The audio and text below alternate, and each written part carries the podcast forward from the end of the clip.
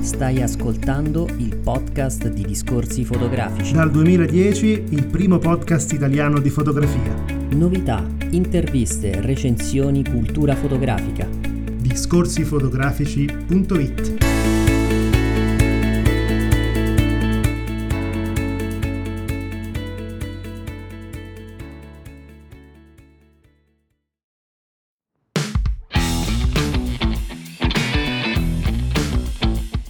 Ospite speciale di questa puntata è Paolo Namias, editore e direttore di alcune delle più prestigiose riviste di fotografia in Italia e nel mondo.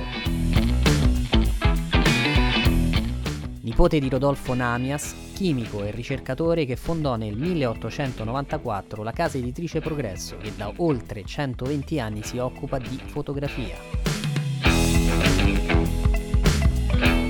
Paolo Namias ha ereditato la passione e la competenza di suo nonno e di suo padre Gian Rodolfo, innovando e adattandosi ai cambiamenti del mercato e della tecnologia.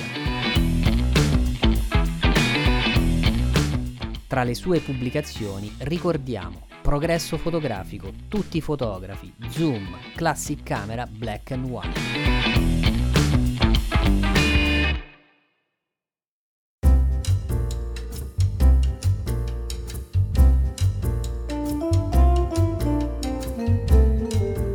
Abbiamo il piacere di ospitare in questa puntata del podcast Paolo Namias, che è un'autorità nel mondo dell'editoria che ha a che vedere con la cultura fotografica. Ciao Paolo.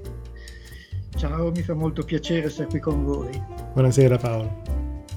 Paolo, noi adesso scopriremo in questa intervista la tua attività di editore, soprattutto la tua storia editoriale, però come consuetudine chiediamo anche a te quando e come è iniziata la tua personale storia della fotografia e soprattutto come si è poi sviluppata nel corso degli anni. Io ho cominciato a masticare fotografia ed editoria insieme praticamente a casa, nel senso che quando eravamo a tavola con mio papà e con mia mamma si parlava dei vari progetti e delle varie iniziative e dell'andamento delle riviste. E questo ha, condizionato anche le mie scelte, per cui ho cominciato a prendere, prendevo in mano tutte le macchine fotografiche che passavano dalla redazione, mi sono messo a fotografare per guadagnare qualche soldino per pagarmi le, la, la camera oscura facevo le fotografie ai miei amici e nel momento di scegliere poi l'università ho scelto economia e commercio proprio in funzione della gestione della casa editrice. Quindi nessuno mi ha obbligato a fare niente, cioè, sono state tutte scelte mie, ma siccome mi, mi piaceva la, la, storia della rivista, volevo portarla avanti e ho fatto queste scelte. L'arrivo in redazione è stato molto difficile perché ero visto come un corpo estraneo, quindi ho fatto fatica a entrare dentro. Poi però piano piano ho preso la cosa in mano. Era una situazione strana dell'editoria in quegli anni perché la fotografia era nel momento dell'esplosione, però eh, mio papà era molto anziano e si era circondato di collaboratori giovani e dinamici. Quindi lavoravano per un po' col papà e poi mettevano sulla loro rivista e così ne sono nate 4-5 riviste di fotografia in, in, poco tempo. Quindi io mi sono trovato a gestire una situazione eh, dif- difficile e eh, la, la, la, soluzione è, stata su due fronti sul fronte, chiamiamolo, della, della tecnica, ho fondato l'associazione ASA Awards insieme ai giornalisti di, di, di cinque riviste europee, francese, tedesche, eccetera. E questo eh, è servito a, a, dare maggiore credibilità, maggior peso al, nos- al nostro lavoro.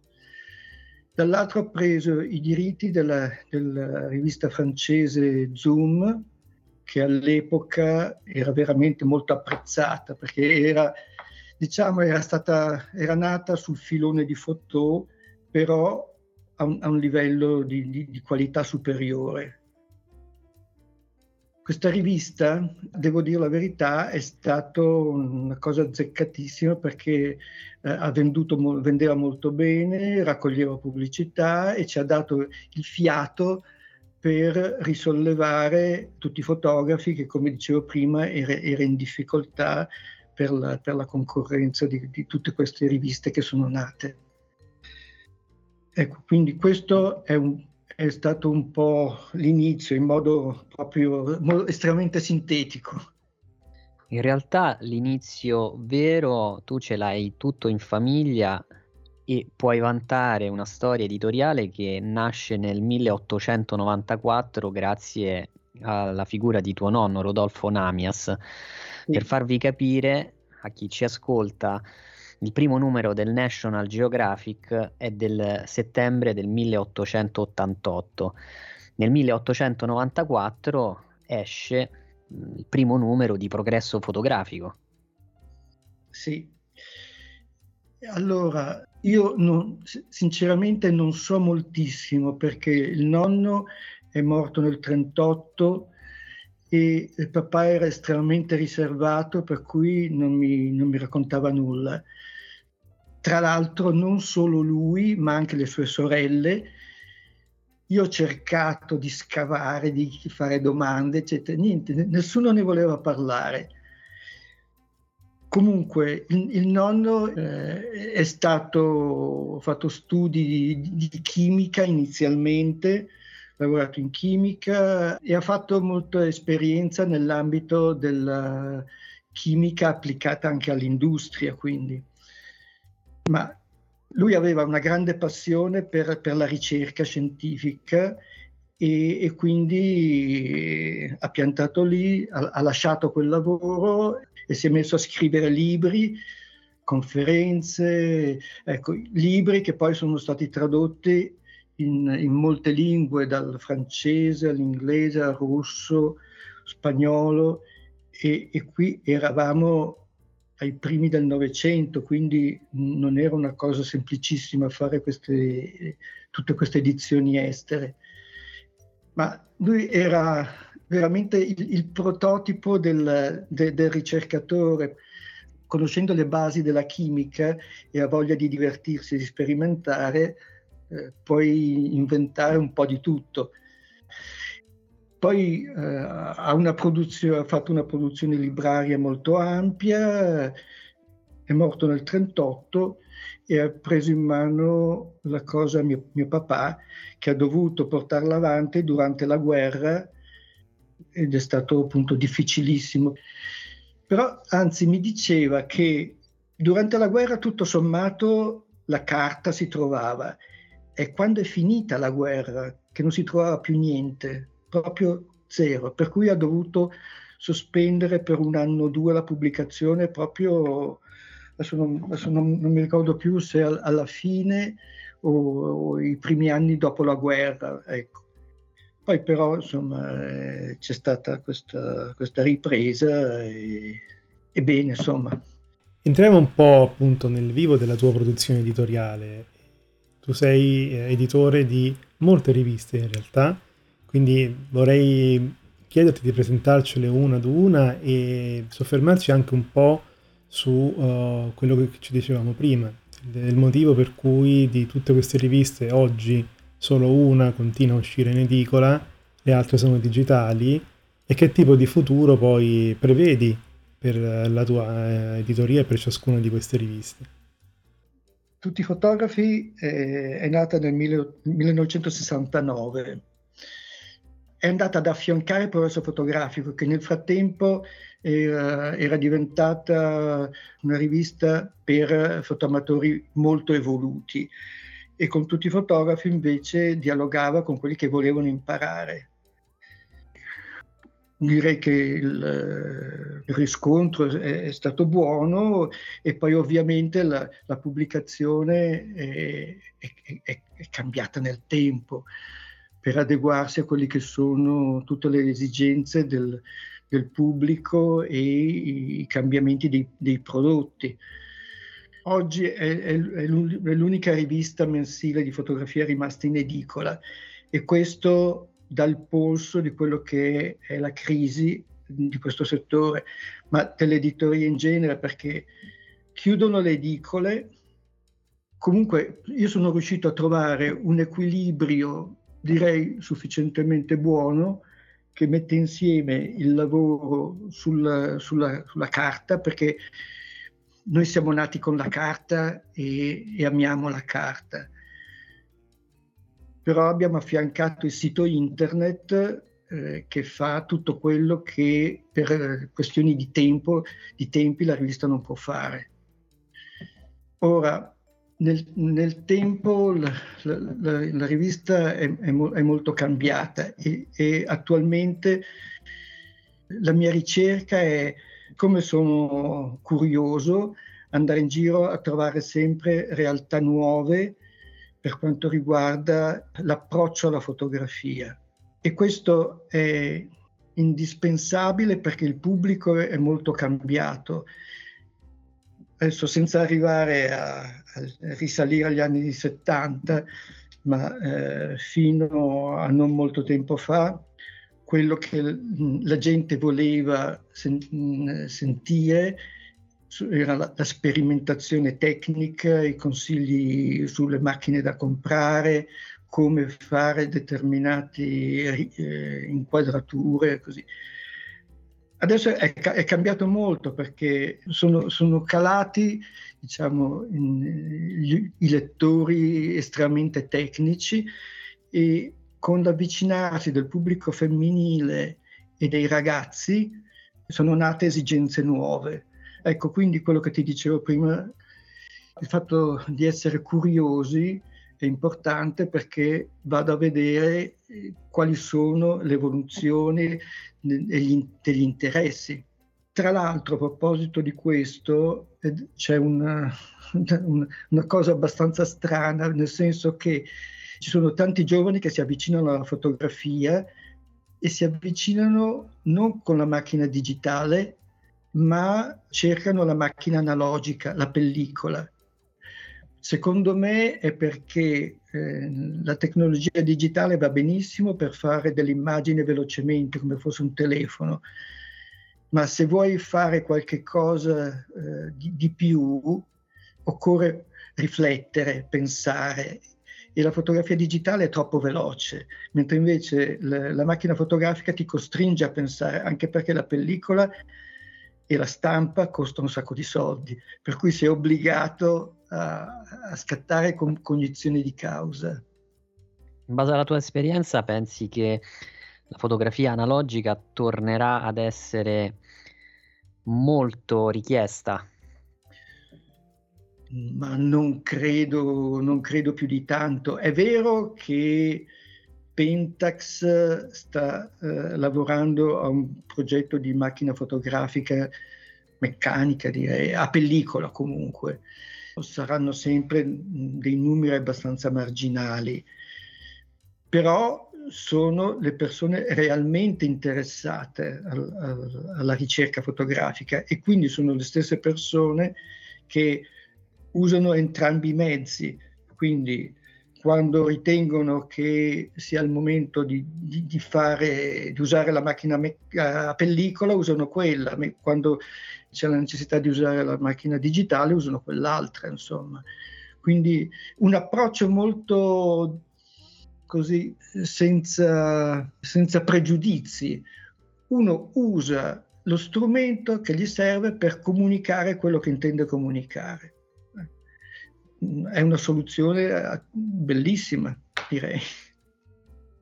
Paolo, noi Poi, abbiamo, sì. come sai, un magazine che è appunto una pubblicazione tutta, tutta online, tutta digitale e che non, non, segue, diciamo, i dettami della velocità degli ultimi anni, però vuole in qualche modo portare, per quanto possibile, qualche contributo a quella che è la cultura fotografica.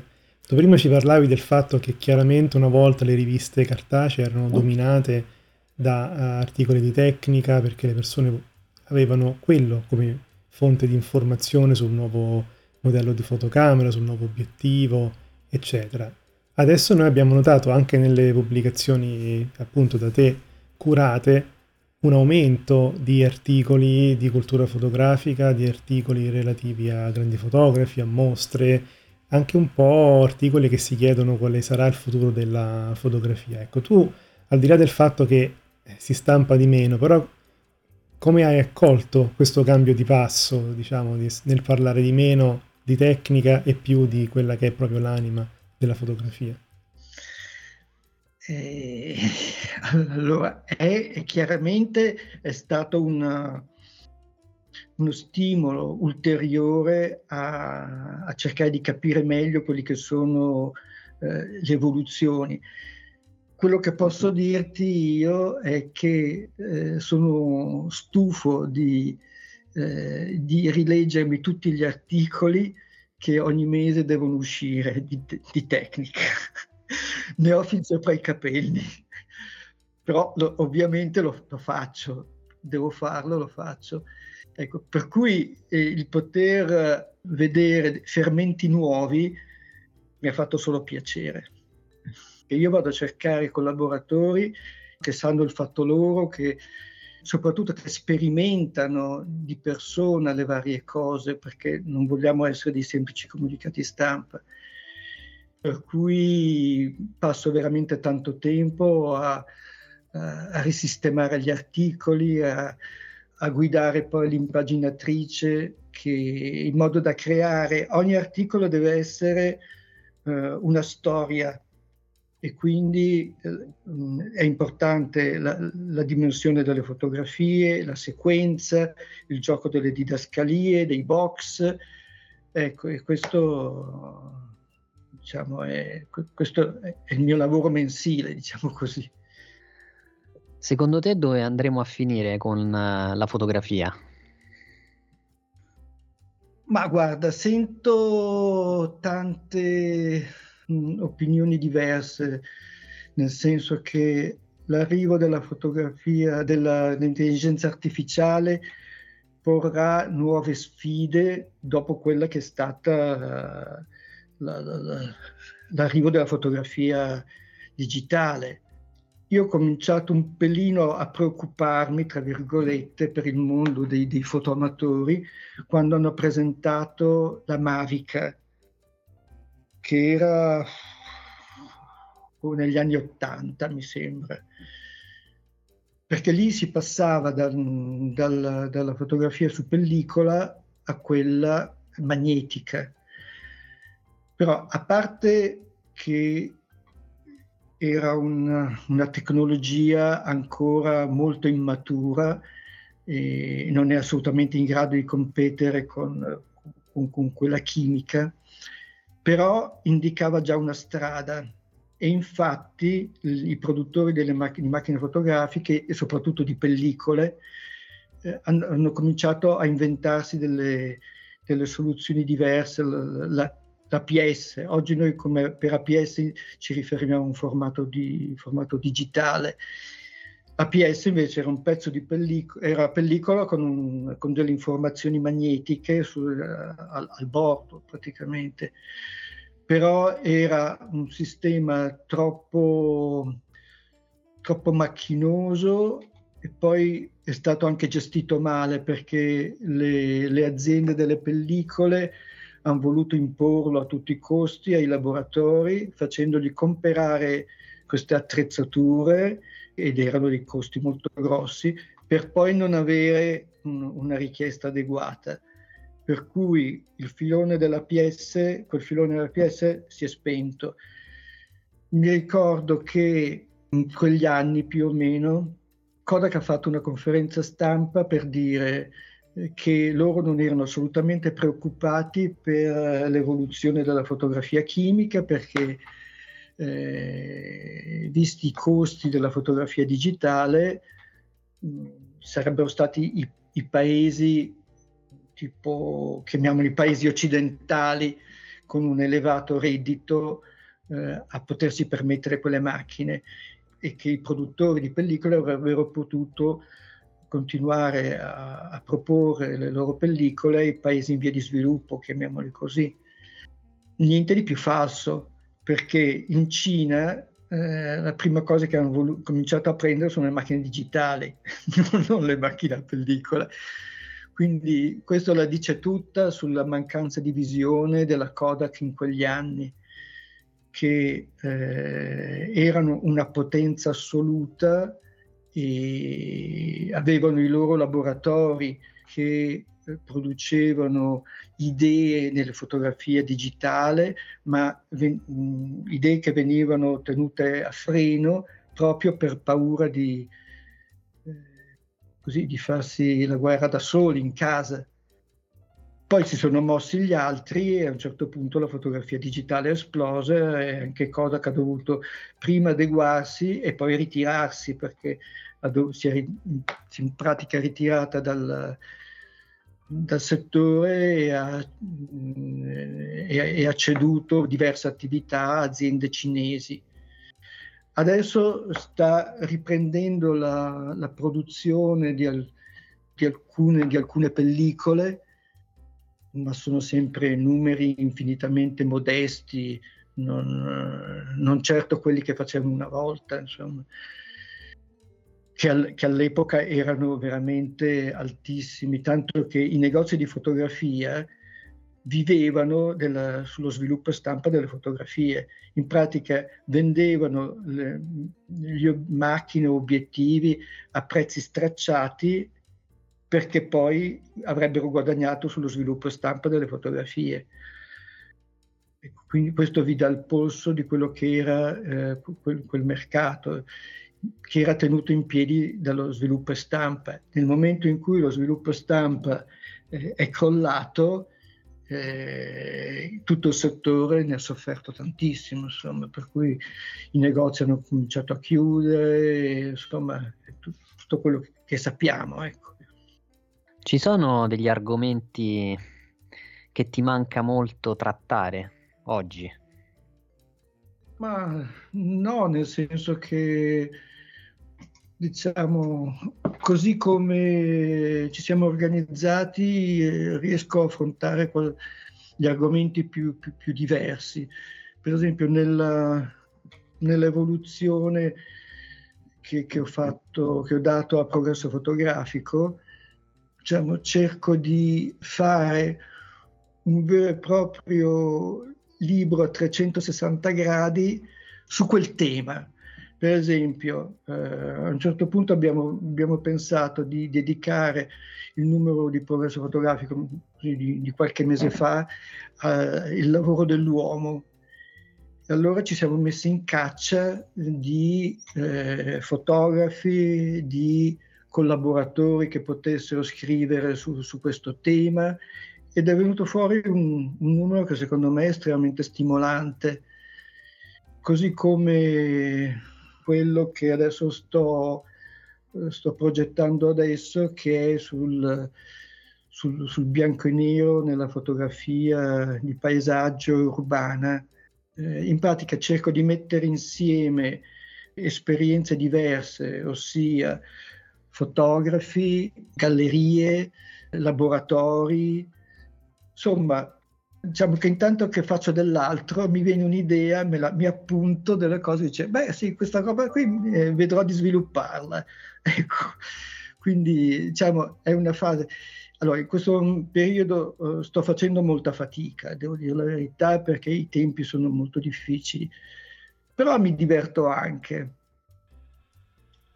Paolo, eh, per concludere un po' la nostra chiacchierata insieme, io ti volevo chiedere se invece la quantità continua a essere ampia, se c'è quindi un, un lavoro di selezione molto intenso, se dovete rinunciare no, ogni mese a delle cose importanti che non entrano nella rivista. Ma allora, la produzione fotografica è tantissima.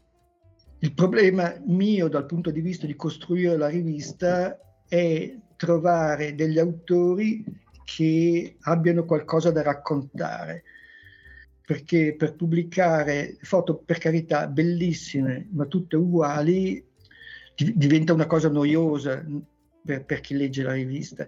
Per esempio, sul numero di novembre sono andato a trovare un fotografo che eh, adesso è in pensione, si era trovato a risolvere questo in, in epoca pre-digitale problemi di ogni tipo e che lui riusci, è riuscito a risolvere con, con, la fantasia.